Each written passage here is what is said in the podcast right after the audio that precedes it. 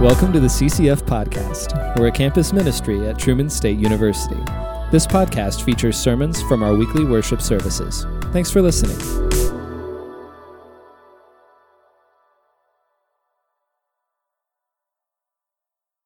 Hey,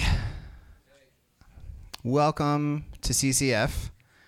My name is Reed, for those of you who don't know me. I have been around Truman since 2003. Uh, still here. Still love it. Still love being here. Been in this room for a long time. Um, every now and again, I get the urge to, when I preach a sermon, instead of preaching it like a normal sermon, I feel like the best way for it to come out of me is via like a letter to one of my sons. Uh, and then I will read you that letter, and you will hear it as my son, as my child uh, slash you know you can still pretend it's a sermon. It you know it's it's a fuzzy line. Um, and tonight we're so we've been doing the Sermon on the Mount, and we are in chapter six, and there's this passage here, which I'll read to you from Matthew chapter six. It's up here on the screen actually. Do not store up for yourselves treasures on earth. Oh yeah, I'll go back to the titles in a second. Do not store up for yourselves treasures on earth where moths and vermin destroy where thieves break in and steal, but store up for yourselves treasures in heaven, where moths and vermin do not destroy, and where thieves do not break in and steal. For where your treasure is, there your heart will be also. The eye is the lamp of the body. If your eyes are healthy, your whole body will be full of light. But if your eyes are unhealthy, your whole body will be full of darkness. If then the light within you is darkness, how great is that darkness? No one can serve two masters. Either you will hate the one and love the other, or you'll be devoted to the one and despise the other. You cannot serve both God and money. Have you guys heard this passage before? So there's a. I, I was reading. Luke kind of has his own version of the Sermon on the Mount, but it's he takes like the different pieces that Matthew has and he kind of breaks them out and spreads them around, and they get put in a different order with different things around them. Uh, and when you get to, so the very next section after this is do not be anxious. I tell you, do not be anxious about your life, your body, what you will wear, your food, what you will eat. Um, that section exists almost verbatim in Luke, and it immediately follows a parable. And the parable talks about laying up treasures in heaven. But it's the parable of the guy with the barns. Do you know this one where he's like, gets a bunch of crops and he's like, I know what I'll do. I'll build bigger barns. And then God's like, You fool, this night I'm taking your life from you, and whose will it be what you have gotten? Um, and so I like thinking of this is the like instructional form of the teaching, and then Jesus also has like a parable version of this same. It's the same point, it's the same idea, same teaching, but he tells it in a parable form. And when I preached this parable, uh, three years ago or whatever it was. We did a series on the parables, which still remains one of my most favorites of all time. Uh, I had that parable of the rich fool, and I wrote it as a letter to my son, Briggs. And so I was like, you know what? I think it's time for another letter. So this one's going to be uh, for Jack. Um, and it's pretend future Jack, like he's just graduated from college. You'll pick that up from the context. I don't actually have a son who has graduated from college yet, so don't be confused about that. But I do have a son named Jack. He's sitting right back there with my wife Leanne and my other son Graham. Jack, do you want to? Yep, there he is, right there. So friendly.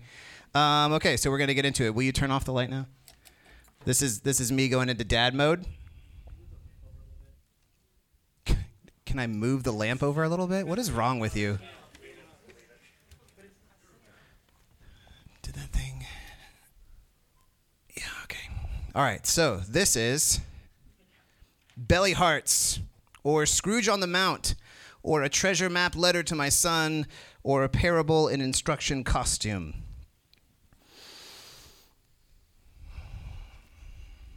Dear Jack, holy cow, a college graduate and already with your first career job. While I'm thinking of it, and now that you're abroad, don't forget that we're doing a Christmas carol at the KC Rep again this year, so make your travel plans now. You've worked really hard to get where you are. You always have. And I'm proud of you as I've always been. Honest to goodness, I've never met a more self controlled and self disciplined person than you. I remember when you were 11 and you had saved $241 just from refusing to spend birthday and Christmas money from previous years. And now the only thing you actually had spent your own money on at that point was new cleats so you could get better at soccer. Those qualities have now put you in a position to begin a challenging and rewarding career. Pretty soon, you're going to start getting paychecks. And from here on, you'll be living in the world of money. I know when you were in school, you were basically destitute, as all college students are poor, homeless. But suddenly, that's the past. You're going to enter a world with many new questions and concerns that you're going to have to answer in concrete ways. What will you do with your feelings when your best college friends and roommates who were poor with you all those years start to earn an order of magnitude more dollars than you? What will you do with the ethical concerns surrounding investments? What kind of a house will you live in now that you're the one choosing it? How will you walk the line of taking money seriously without being becoming consumed by it? What will change once you have a family of your own? You don't need me to tell you that in an affluent society like ours, money is a daily concern. There's no getting away from it no matter how you feel about it. Of course, your thoughts and feelings will change over time, but it's better to give thought and act from conviction now than just wing it and see where you end up. Let me start with Frederick Buechner. I know, I know, some things never change. He said there are people who use up their entire lives making money so that they can enjoy the lives they have entirely used up. You know them. The ones who sacrifice, what do I call it? They sacrifice, well, goodness, I guess, and tell themselves they'll finally settle in for it once they can once they reach a certain net worth or have so many dollars or whatever. I know people like this, and Buechner's right, of course. The very sad and tricky thing about the whole business is that despite a mountain of cautionary tales piled higher than Scrooge's gold, they don't see it until it's too late. There's a book of fables I used to read as a kid by Arnold Lobel, the frog and toad guy. I read it to you sometimes too. There was one story in there about frogs chasing a rainbow into the cave for a pot of gold. One frog gets wind of it and tells another, and then another, and the three of them run together, certain they'll be rich in no time, only to find a snake hiding in the cave that gobbles them up. Wealth is alluring and deceptive, Jack, promising much, but often slyly taking more than it delivers. It seems no matter how many times we've been warned in how many ways, many of us still fall for it anyway.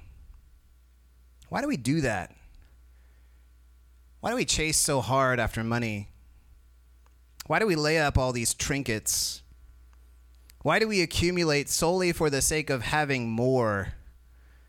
Why are we the only species that has collections? Yes, mom is looking over my shoulder and just made a comment about board games. I think it's because maybe we don't know what life really is. We don't pay attention to it or look for where it's hidden, so we look for it in visible places our shelves, our closets, our accounts. Jesus said, Be careful, because life does not consist in the abundance of our possessions. And I think he said this because he knew this tendency in every heart to become convinced that what we're earning with our lawn mowing money or part time jobs or careers is our lives. Not just paychecks for a house or cars or vacations, but our very lives. And it starts young if you're not careful. The thrill when you buy a new jersey or nice cleats, as you always love to do, and when that means that what you're buying is life itself.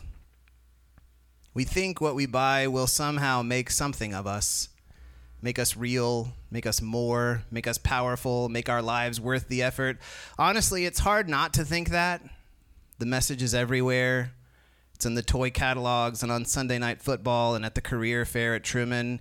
Our things will legitimize and sustain us. But remember, Jesus points out that the stuff we spend so much time obsessing about is going to rot and be eaten before long anyway. It won't last. Can't make you what you want to be. The watch rusts, the cleats fall apart, the couch goes out of style, the car breaks down, the empire turns to dust. We know they don't last, but we keep going. Do we believe an endless succession of them will do the trick? Is it worth it? What have these things demanded of us? What have they demanded of you already? Money, of course, but what has the required money required of us? I think maybe we're like Mickey in The Sorcerer's Apprentice, Jack. How he had to clean the workshop, but he got tired of hauling buckets of water. So when the sorcerer left, Mickey used his magic to bewitch the mop to carry the water and do the cleaning for him. Before long, however, the mop multiplied and got out of control, and the workshop was flooded in a never ending flow of buckets being dumped all over the floor. Mickey thought magic would work for him, but in the end, it ended up out of his control and it ruined everything. We tell ourselves, we like to tell ourselves, all along the path of acquisition and wealth earning that money is a tool and that we are in control. You'll find lots of people in life who know that Jesus said we cannot serve two masters, cannot. Lots of them claim to serve God. No one ever claims to serve money. Of course they don't. Serving money isn't anything anyone sets out to do, but it's something that happens gradually until suddenly we realize it once it's too late. One thing I've seen, Jack, is that it's not only rich folks and excessive spenders who drop $100,000 on cars or whatever who may be mastered by money. People can also be mastered by it in the name of thriftiness. Mom and I have done this, I think. Christmases, birthdays, parties. It's not that it's bad to be careful about going overboard, but when someone's every thought is of saving dollars and cents and getting the best deals on everything, couldn't we say that they too have been mastered? A rich person can harm their poor neighbor by ignoring their need, but a frugal person can harm their shop owning neighbor by insisting that they'll never pay full asking price for anything. Bonanzas or bargains, we can be mastered either way. I can almost hear you asking me then, Dad, what am I supposed to think? If it's not inherently good to have little, is it inherently bad to have much? I've always loved how logical your brain is. Keeps our arguments interesting. No, of course not. It's not inherently bad to have much. Deuteronomy looks forward to a time when God's people would have their own land and their own fill of food and drink and live in their own fine houses. I wrote a letter about this to Briggs a few years ago when we still lived in our little brick house on Lewis Street, and I remember mentioning how that house only had about 1,200 square feet. We've since moved to a fine house more than twice as big, so I hope it's not inherently bad to have much. I could be deluding myself, though. It happens all the time. Which is why that same dream of abundance in Deuteronomy also carries a warning be careful lest you forget uh, uh, forget God. Because the thing is that being mastered by money is less a conscious decision to serve it and more an unconscious forgetting to serve God. And it seems that it really is just easier to forget God when you've got more. It makes sense. The comfort and leisure can pull you away from Him, but also the anxiety about how you're going to keep it all afloat we have to remember that it's Him who gives us bodies with strength and brains with intelligence that are capable of earning wealth in the first place, and who keeps giving that ability as long as we have it, and who can take it away. With such a capacity forget God, to forget God and to trick ourselves about who we are serving, how do we know where our hearts really are? Jesus said, Look where your money's going. Who's it being used for? Where your treasure is, there you'll find your heart. For many of us, as I told Briggs, the sad truth is that our hearts are in our freaking barns. They're in our phones, our travel packages, our book collections, our shoes, our retirement packages, and investment portfolios. We are shutting up our hearts in these silly, tiny vessels. And it's sad because while sometimes it feels like we want too much, the truth is that we want too little. We're settling for dollars and things when we could have something more valuable. Jack, a heart as miraculous and beautiful as yours and every person made in God's image is just way too much to try to store in this stuff. Where can it go then? Your treasure, your heart. Jesus said, instead, lay up treasures in heaven. Now, when I was growing up, Pastors told me that if I obeyed God, I would be adding actual jewels and other nice things into a treasure chest somewhere up there. Let me tell you, I don't know much of anything about what is in heaven, but I do know that this idea now seems very weird to me. The driving motivation is still getting fancy things. Does it seem that way to you? The only thing that's changed is when and where you get them. Take or leave God as necessary. It's like a heavenly consumerism. But we want God to be at the center, the beginning and the end of what we do. not treasure. So, what does Jesus mean? I know the Bible is confusing, but we can make it a little less so if we remember that Jesus really was a human and a Jewish human at that. I'm always trying to remind the Truman students of that. So, think for a second. You and I are Americans, which means that we think American thoughts, like we got to buy gifts for Christmas, and we eat American food. Cheeseburgers, your favorite. And we say American things like Monday morning quarterbacks who jump on the team bandwagon are a dime a dozen. I don't really know who says that. But because you're American and like football, you know what I mean when I say it. But if we ask some of the kids at the I House what that means, I bet we'd get lots of entertaining answers. In the same way, since Jesus really was Jewish, he thought Jewish thoughts and ate Jewish food and said Jewish things like, lay up for yourselves treasures in heaven. And just like an international student can't make any sense of my American sentence if they take it literally, so we can't make any sense of Jesus saying if we imagine pirate chests in the clouds. Remember to read the Bible how I taught you, Jack. So, what did he mean? It's really not complicated. It's a figure of speech, and it meant give to the poor. So, Jack, Jesus is saying it's a fool's errand to hoard a bunch of things, because that's not what life is, and it all fades in the end anyway.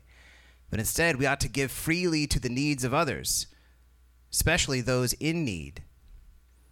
It's a better safe deposit box than our collections and accounts.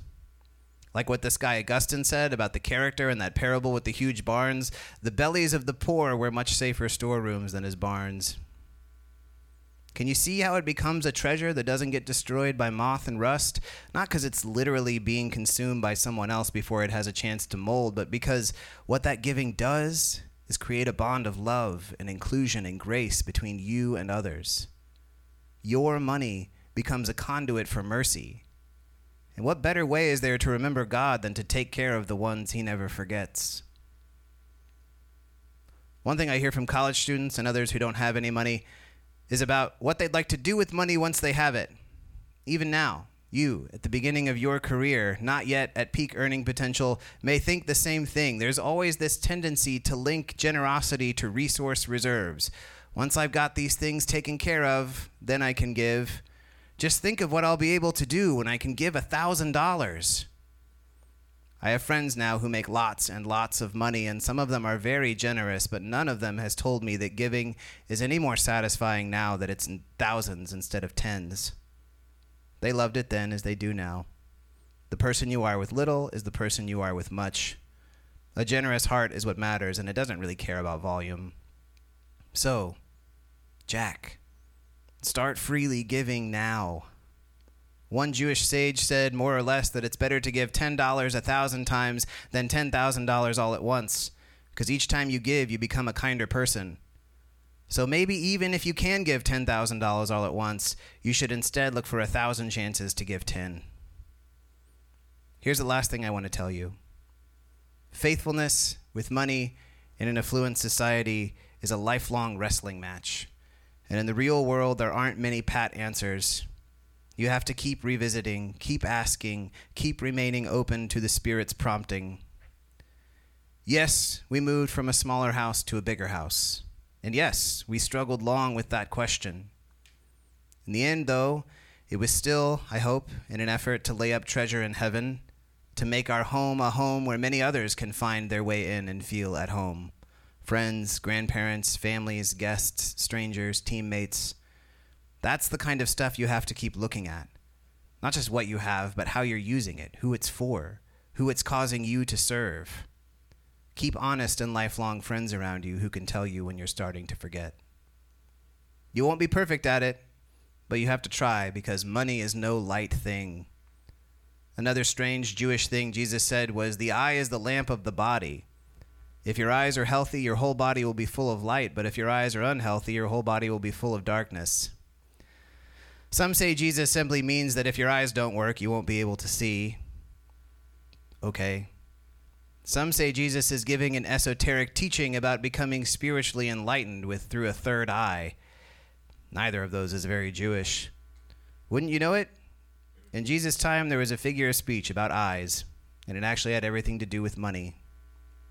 For them, having a good eye or healthy eye, as Jesus says, simply meant being a charitable and generous person. Having a bad or unhealthy eye simply meant being a Scrooge. Notice what Jesus does with these sayings. Your eye, which is to say how generous or stingy you are, becomes something that affects your whole self, allowing either light or darkness into the depths of who you are. What you choose to do with your money really does shape the way you see pretty much everything. Is there abundance or scarcity? Does God care for you, or must you look out for yourself? Is God generous or Scroogey? Do possessions sustain and substantiate you, or does God? When you start to see possessions as life itself and then hold on to everything for dear life, you walk into darkness. When you trust God and let your stuff pass freely to those around you, you walk into the light.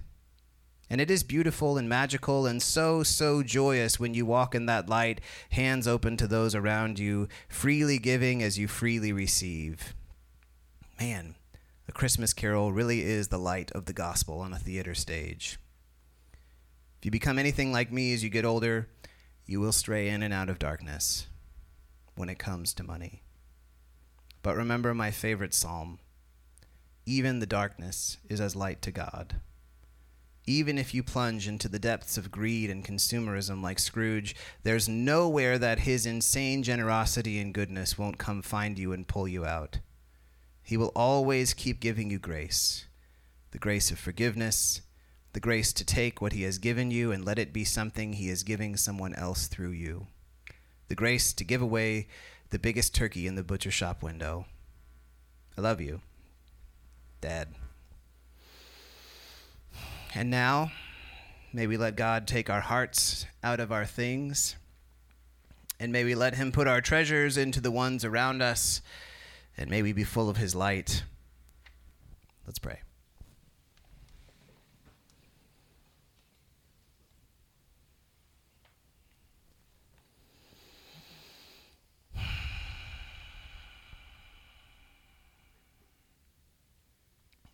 Our hands are open, Lord. I don't know where it comes from, what it is that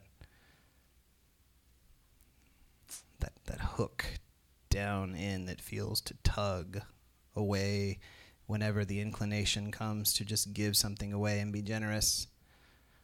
The nagging voice that says there is something to worry about.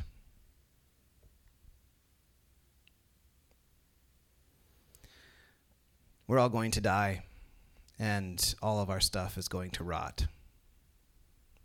That is really true. Would you help us here in the meantime uh, to lay up for ourselves treasures in heaven, to take joy in giving to those around us? Would you help us to walk in trust with courage, not to be afraid, not to be anxious, to know that you care for us? Amen.